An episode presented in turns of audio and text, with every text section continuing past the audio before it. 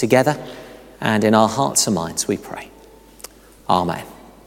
Please do sit down, and uh, if you've got a Bible on the way, I'm just going to make myself a little bit more space. Um, if you've got a Bible on the way in, we're going to look together, I suspect for the last time until next year, um, a little bit of the Christmas story, uh, page 966. Page 966. Here's one of the many bits of the Christmas story that we think we know and then find that we don't part of the Christmas story that has been so overlaid with uh, a combination of sort of Victoriana um, and uh, endless nativity plays and things like Amahl and the Night Visitors, for those of you who remember that, uh, that we start to lose track of what's actually here and what's part of the sort of layers that have been added on. And if any part of the story has been added to and uh, layer upon layer piled upon it, then this part the visit of the Magi, as uh, Matthew calls them, definitely wins. So let me read to you Matthew chapter 2, and we're going to read the first 12 verses, page 966. After Jesus was born in Bethlehem in Judea, during the time of King Herod, Magi from the east came to Jerusalem and asked, Where is the one that has been born King of the Jews? We saw his star in the east and have come to worship him. Pardon me. When King Herod heard this, he was disturbed, and all Jerusalem with him. When he had called together all the people's chief priests and teachers of the law, he asked them where the Christ was to be born. In Bethlehem, in Judea, they replied, for this is what the prophet has risen. For you, Bethlehem, and the land of Judah are by no means least among the rulers of Judah. For out of you will come a ruler who will be shepherd of my people Israel. Then Herod called the Magi secretly and found out from them the exact time the star had appeared. He sent them to Bethlehem and said, Go and make a careful search for the child. As soon as you find him, report to me so that I too may go and worship him. After they had heard the king, they went on their way, and the star that had, they had seen in the east went ahead of them until it stopped over the place where the child was. And when they saw the star, they were overjoyed. And on coming to the house, they saw the child with his mother Mary, and they bowed down and worshipped him. Then they opened their treasures and presented him with gifts of gold and of incense and of myrrh. And having been warned in a dream not to go back to Herod, they returned to their country by another route. This is the word of the Lord. Thanks be to God. When you read it carefully, you find that there's an awful lot that we think is going to be here that is not here. Those of you here on uh, the Carols by Candlelight evening would have heard me refer to this. Um, for a start, there's no mention of them being kings. They're just described as magi. We'll come back to that in a moment. We think that probably the idea of kings came from those three kingly gifts gold and incense and myrrh. Maybe the idea of there being three of them come from that as well, three gifts. On the other hand, I hope that you gave maybe three gifts yourself to at least one person in your life, and yet there's only one of you. So we actually don't know how many magi there were, nor exactly how they were dressed. Probably not in all the finery that we like to imagine. There's also no mention of them actually following a star in the way that we imagine. I, I, suspect that if you were to close your eyes and try and imagine this bit of the Christmas story, it's a bit like a follow spot at the London Palladium. You know, that God sort of puts the follow spot on the kings and then moves a bit forward and they walk a bit further forward and the, the star sort of does this and they follow it. Actually, what they say initially is that we saw a star in the east and that makes them go back to their charts and we'll talk about why they then make their journey. And they do talk about it somehow stopping over, but there's no sort of no nothing in the text of a sort of beam of light down onto this stable. Oh, and there's actually no mention of the visiting Jesus in a stable either. Almost certainly they came and visited Jesus when he was a lot older, maybe when he was a toddler. That would make the most sense of Herod's command later in the chapter to put to death all of those of a certain age. He doesn't just say put to death all the, the newborn infants, he gives a command to put to death the slightly older boys. So, probably these travellers, these wise travellers, who see a star and make their way initially to Jerusalem. They, the star doesn't take them to Bethlehem initially. They come with their gifts, they visit him when he's a little bit older, they present them. So why bother? Why bother with this story at this time of year? It's nearly Epiphany when the church around the world remembers the visit of the Magi. Why bother with something where we're thinking, oh, well, it's maybe not as grand, maybe not as exotic, maybe they weren't called Balthazar and Caspar and Melchior after all? We bother it with it because Matthew bothers with it. And Matthew, the writer of the gospel, is really careful as to what he includes and what he leaves out. All the gospel writers give every impression of having very, very carefully selected their material. One of them actually says, There is so much stuff I could write about Jesus that it would fill all the books there were to be written. But here's what I want you to know Matthew's done exactly the same. He said, Of all the things that I could tell you about the birth of Jesus, here are the things that really matter. And the visit of the Magi is one of those things. So why?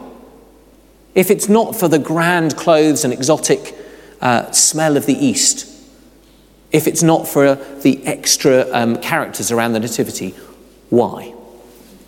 Well, I think it's because Matthew sees in the Magi those who have received good news and have discovered something that you might have expected them to not receive as good news. They have received something that, on paper, you'd imagine would be totally irrelevant to them. See, don't forget, these are not Jews. These are not locals. These are not followers of Yahweh who live around those parts. These are astrologers from the east. Now, the funny thing is that every time you see this word magi, which means wise ones, stargazers, astrologers, it describes a sort of profession of reading the signs. Every single other time in the whole of Scripture that this word is used, or the equivalent word is used, it's used in a negative fashion. It's used to condemn something, not to praise it. In other words, here's another reason why we would be really surprised that Matthew would have put these in. Everywhere else in the Bible, magi are condemned. Well, I guess for good reason. If you're going to follow the stars, then what you're basically saying is the stars control my fate, not God. It's a, it's a, it's a big statement to follow the stars. So, everywhere you look in the Bible, they talk about the stars and astrologers, and they say, Do not follow the heavens, follow the maker of the heavens. Don't follow the stars, follow the one who put every star in place. Don't look to the heavens thinking it will give you the answers. Look to the one who's at the heart of the universe, because in him are all the answers that you will ever need. And yet, Matthew chooses the Magi as one of the foundation stones on which he builds his gospel. Why? Because he sees in them people who would be the last in the world to expect this God to speak to them in this way with this good news, and yet that's exactly what God does. In other words, there is nobody in this world that has ever existed or that will ever exist, none of our friends, none of our family, not even ourselves, for whom the birth of Jesus, his life and death and resurrection, is not really good news. But they have to receive it first.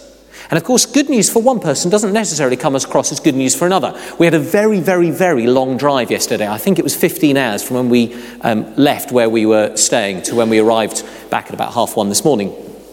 Um, it's not, that's not a complaint or need for sympathy. I was on holiday, so I deserve every bit of it. But it was a very long journey. And in that very long journey, you get talking about all sorts of things with four of you in the car um, and a little bit of internet access. So virtually every single headline off the BBC Sport was read out by my son.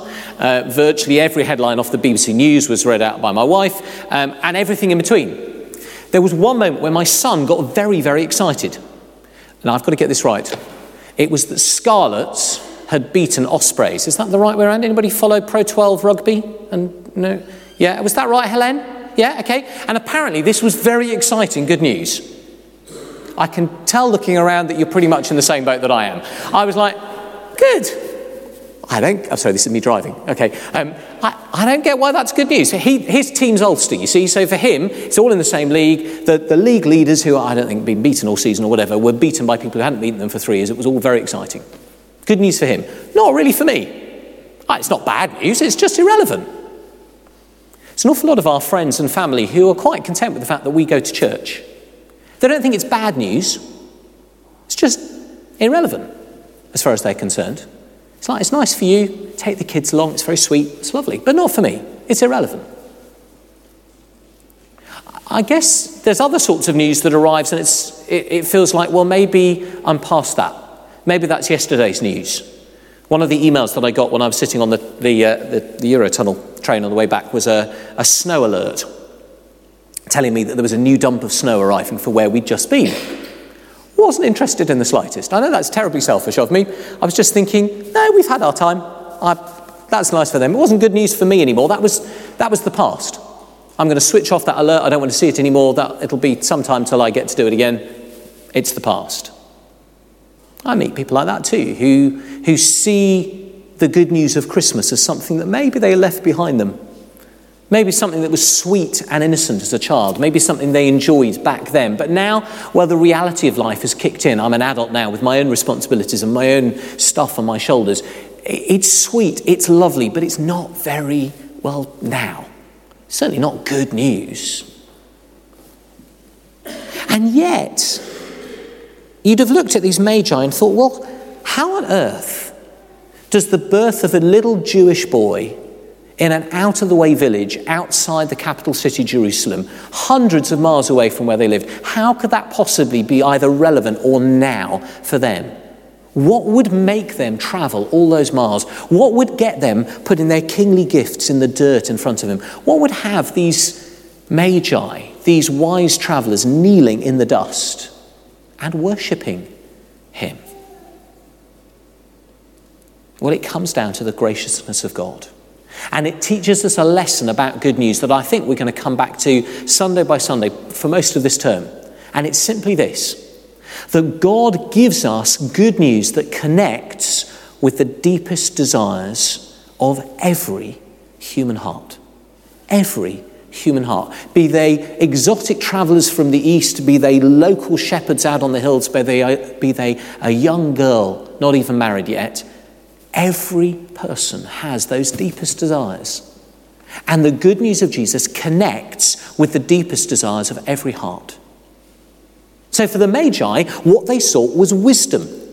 That was what the Magi were about. They sought in the stars for the wisdom of the ages. They, they watched the stars carefully. We're, we're, relatively confident that what they saw that night was a conjunction of two planets. It happened three times over one particular year. It happened in May, and I think in September, and again in November.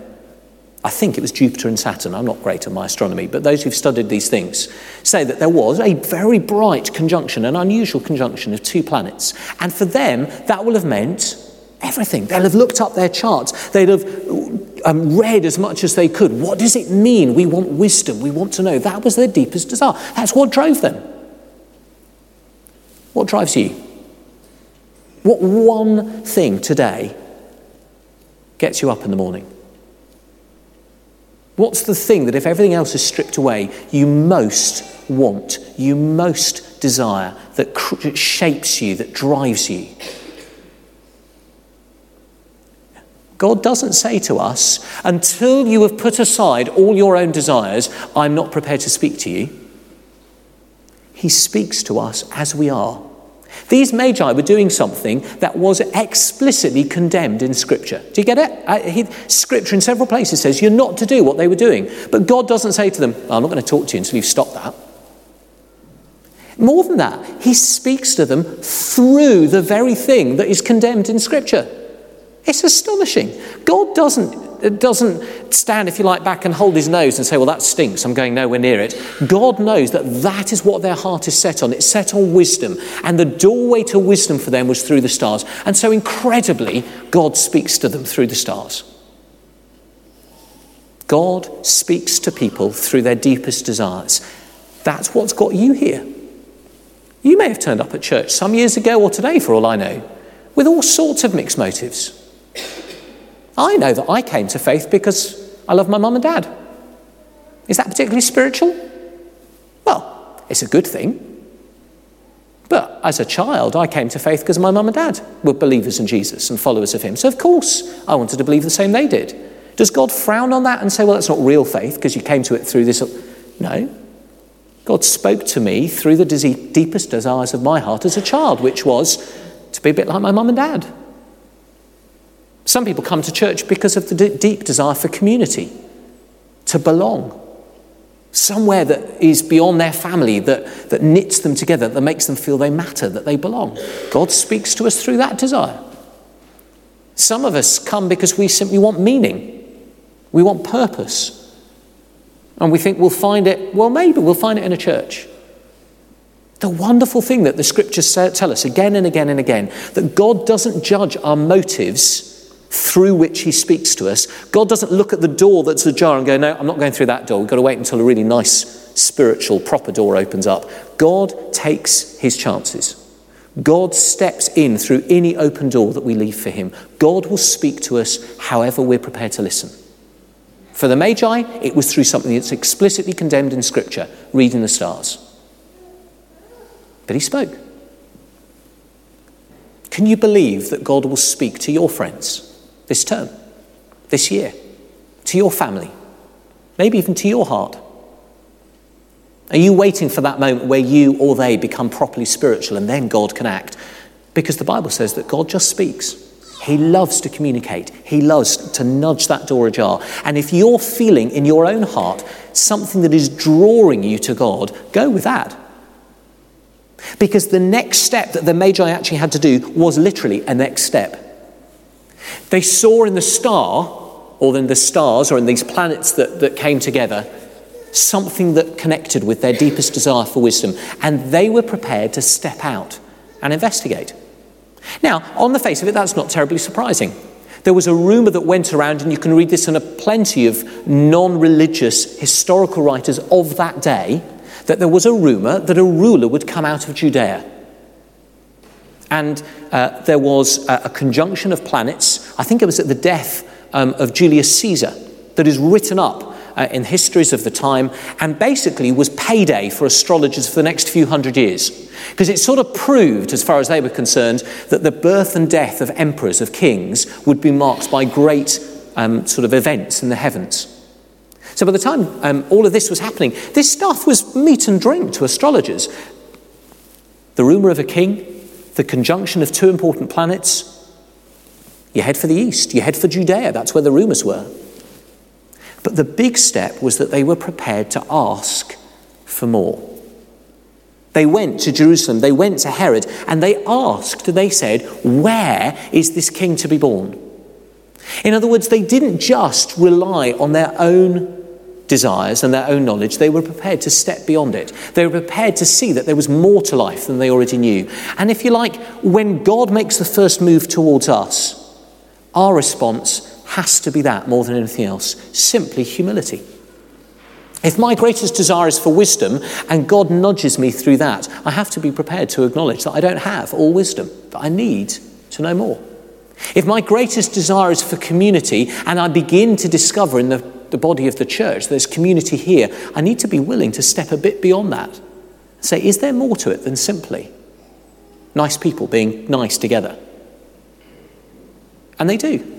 They listen to these words from the scriptures. But you, Bethlehem, in the land of Judah, are by no means least among the rulers of Judah, for out of you will come a ruler who will be the shepherd of my people Israel. See, God speaks to everyone, but not everyone is willing to step forward and ask for more. Not everyone is willing to be humble enough to ask. To say that sense that I've got in my heart that maybe there's more to life than meets the eye, is there? How am I going to find out? How am I going to discover and explore? And when they do, they find themselves in Bethlehem, maybe in somebody's home by this stage, in front of a little child with their kingly gifts and then something happens that, if you like, is the last bit of the jigsaw.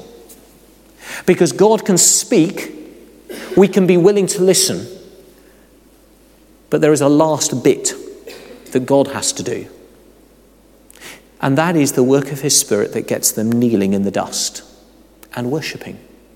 For who in their right mind, even with all the stars in heaven, would kneel in front of a little baby boy in a little house, house in a little out of the way village in Bethlehem and would present kingly gifts. And again, throughout Scripture, what you find is that God, by His Spirit, makes that final move for us. Yeah, we're doing our searching, searching for wisdom, searching for community, searching for meaning and purpose in life. Yes, we open up ourselves a little bit to God. We say, Well, I'm going to find out a bit more. I'm going to do some discovering. I'm going to do some digging, some reading, some asking. I'm going to come to church. I'm going to find out more. But in the end, it's a work of God's Spirit that gets us kneeling in the dust and presenting the best that we have before Him. We can't do it by ourselves. These three wise travelers, or however many of them were, were we're never going to get there on their own. But as they knelt, as they worshipped him, as it says in verse 8 that he, they were going to do, as they worshipped him, they found the wisdom they had been looking for. All their searching of the stars was over, and they'd found it in the dust at their very feet.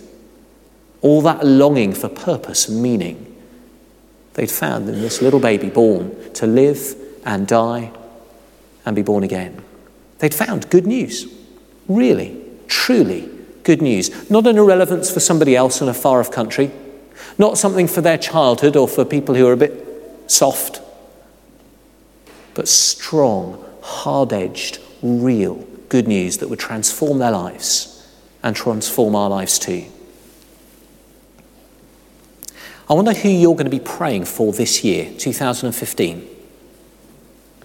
Who will you pray for this year? In your family?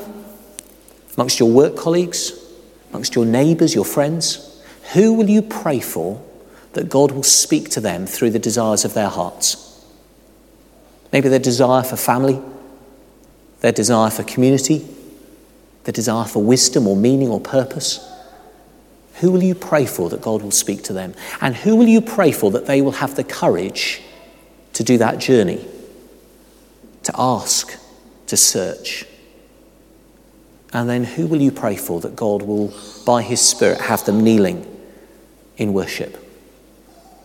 And if that you're not there yet, if you're still on that journey of these wise travelers, if you're still wondering, do you have the courage in 2015 to say to God, do that in me?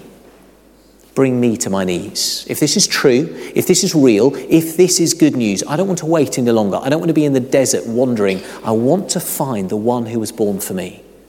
And I want this year to be the year that I give my very best to the King, born to live and die and rise again for me. Don't put it off any longer. Let's pray together. Heavenly Father, thank you for these wise travellers. Thank you that you spoke to them through the desires of their hearts. Thank you that you nudged open that door and that you set them on that journey of discovery. And thank you that you gave them the courage by your Holy Spirit to ask and to search, and most of all, to kneel. And in our hearts, Lord Jesus, we kneel before you we give to you the very best that we can give for you this year. And we pray that in 2015, we would be those who have found in you the wisdom we need to live by and the purpose we need to live for. And we ask for our friends and family that they too would find themselves spoken to and called and loved by you. In Jesus' name we pray. Amen. Let's stand and sing our final song together.